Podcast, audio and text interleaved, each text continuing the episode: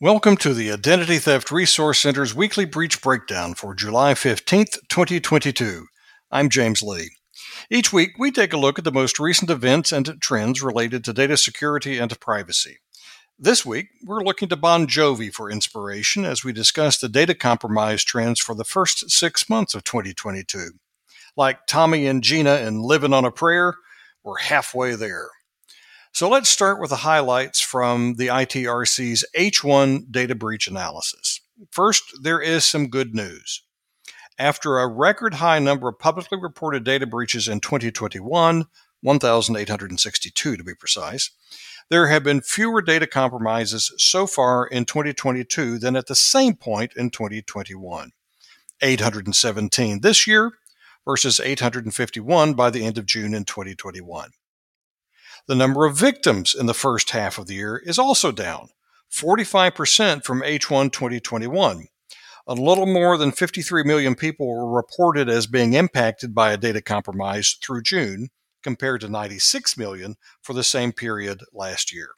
And ransomware attacks declined quarter over quarter for the first time since ransomware surpassed malware as the number two primary cause of data breaches back in 2019.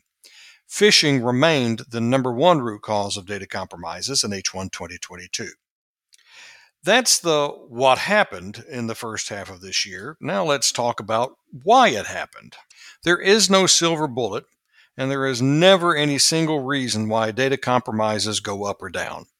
The number of data breaches and victims, for example, are down for a variety of reasons. Security researchers speculate that the sudden decline in ransomware attacks is due to a combination of factors, including the ongoing conflict in Ukraine and the collapse of cryptocurrencies.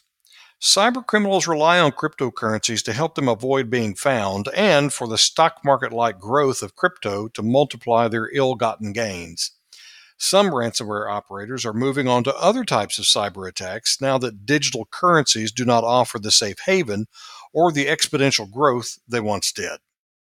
It's also important to remember that all of these trends fewer compromises, fewer victims, fewer ransomware attacks can be reversed in a heartbeat with just a handful of large breaches or a series of smaller ones.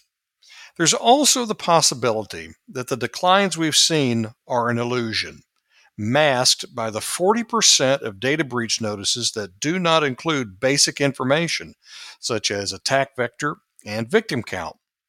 We talked about this before, but the trend away from transparency appears to be accelerating.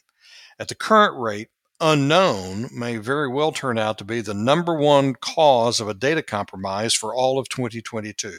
If that happens, it will be for the first time, and it will be a very troubling outcome. You can download our full H1 2022 data breach analysis from our website at idtheftcenter.org forward slash publications. If you want to learn more about how to protect yourself or your business from identity crimes, or if you think you've been the victim of an identity crime or compromise, visit our website at idtheftcenter.org. You can speak with an expert advisor on the phone, chat live on the web, or exchange emails during our normal business hours. We'll be here next week with another episode of the Weekly Breach Breakdown. Thanks for listening.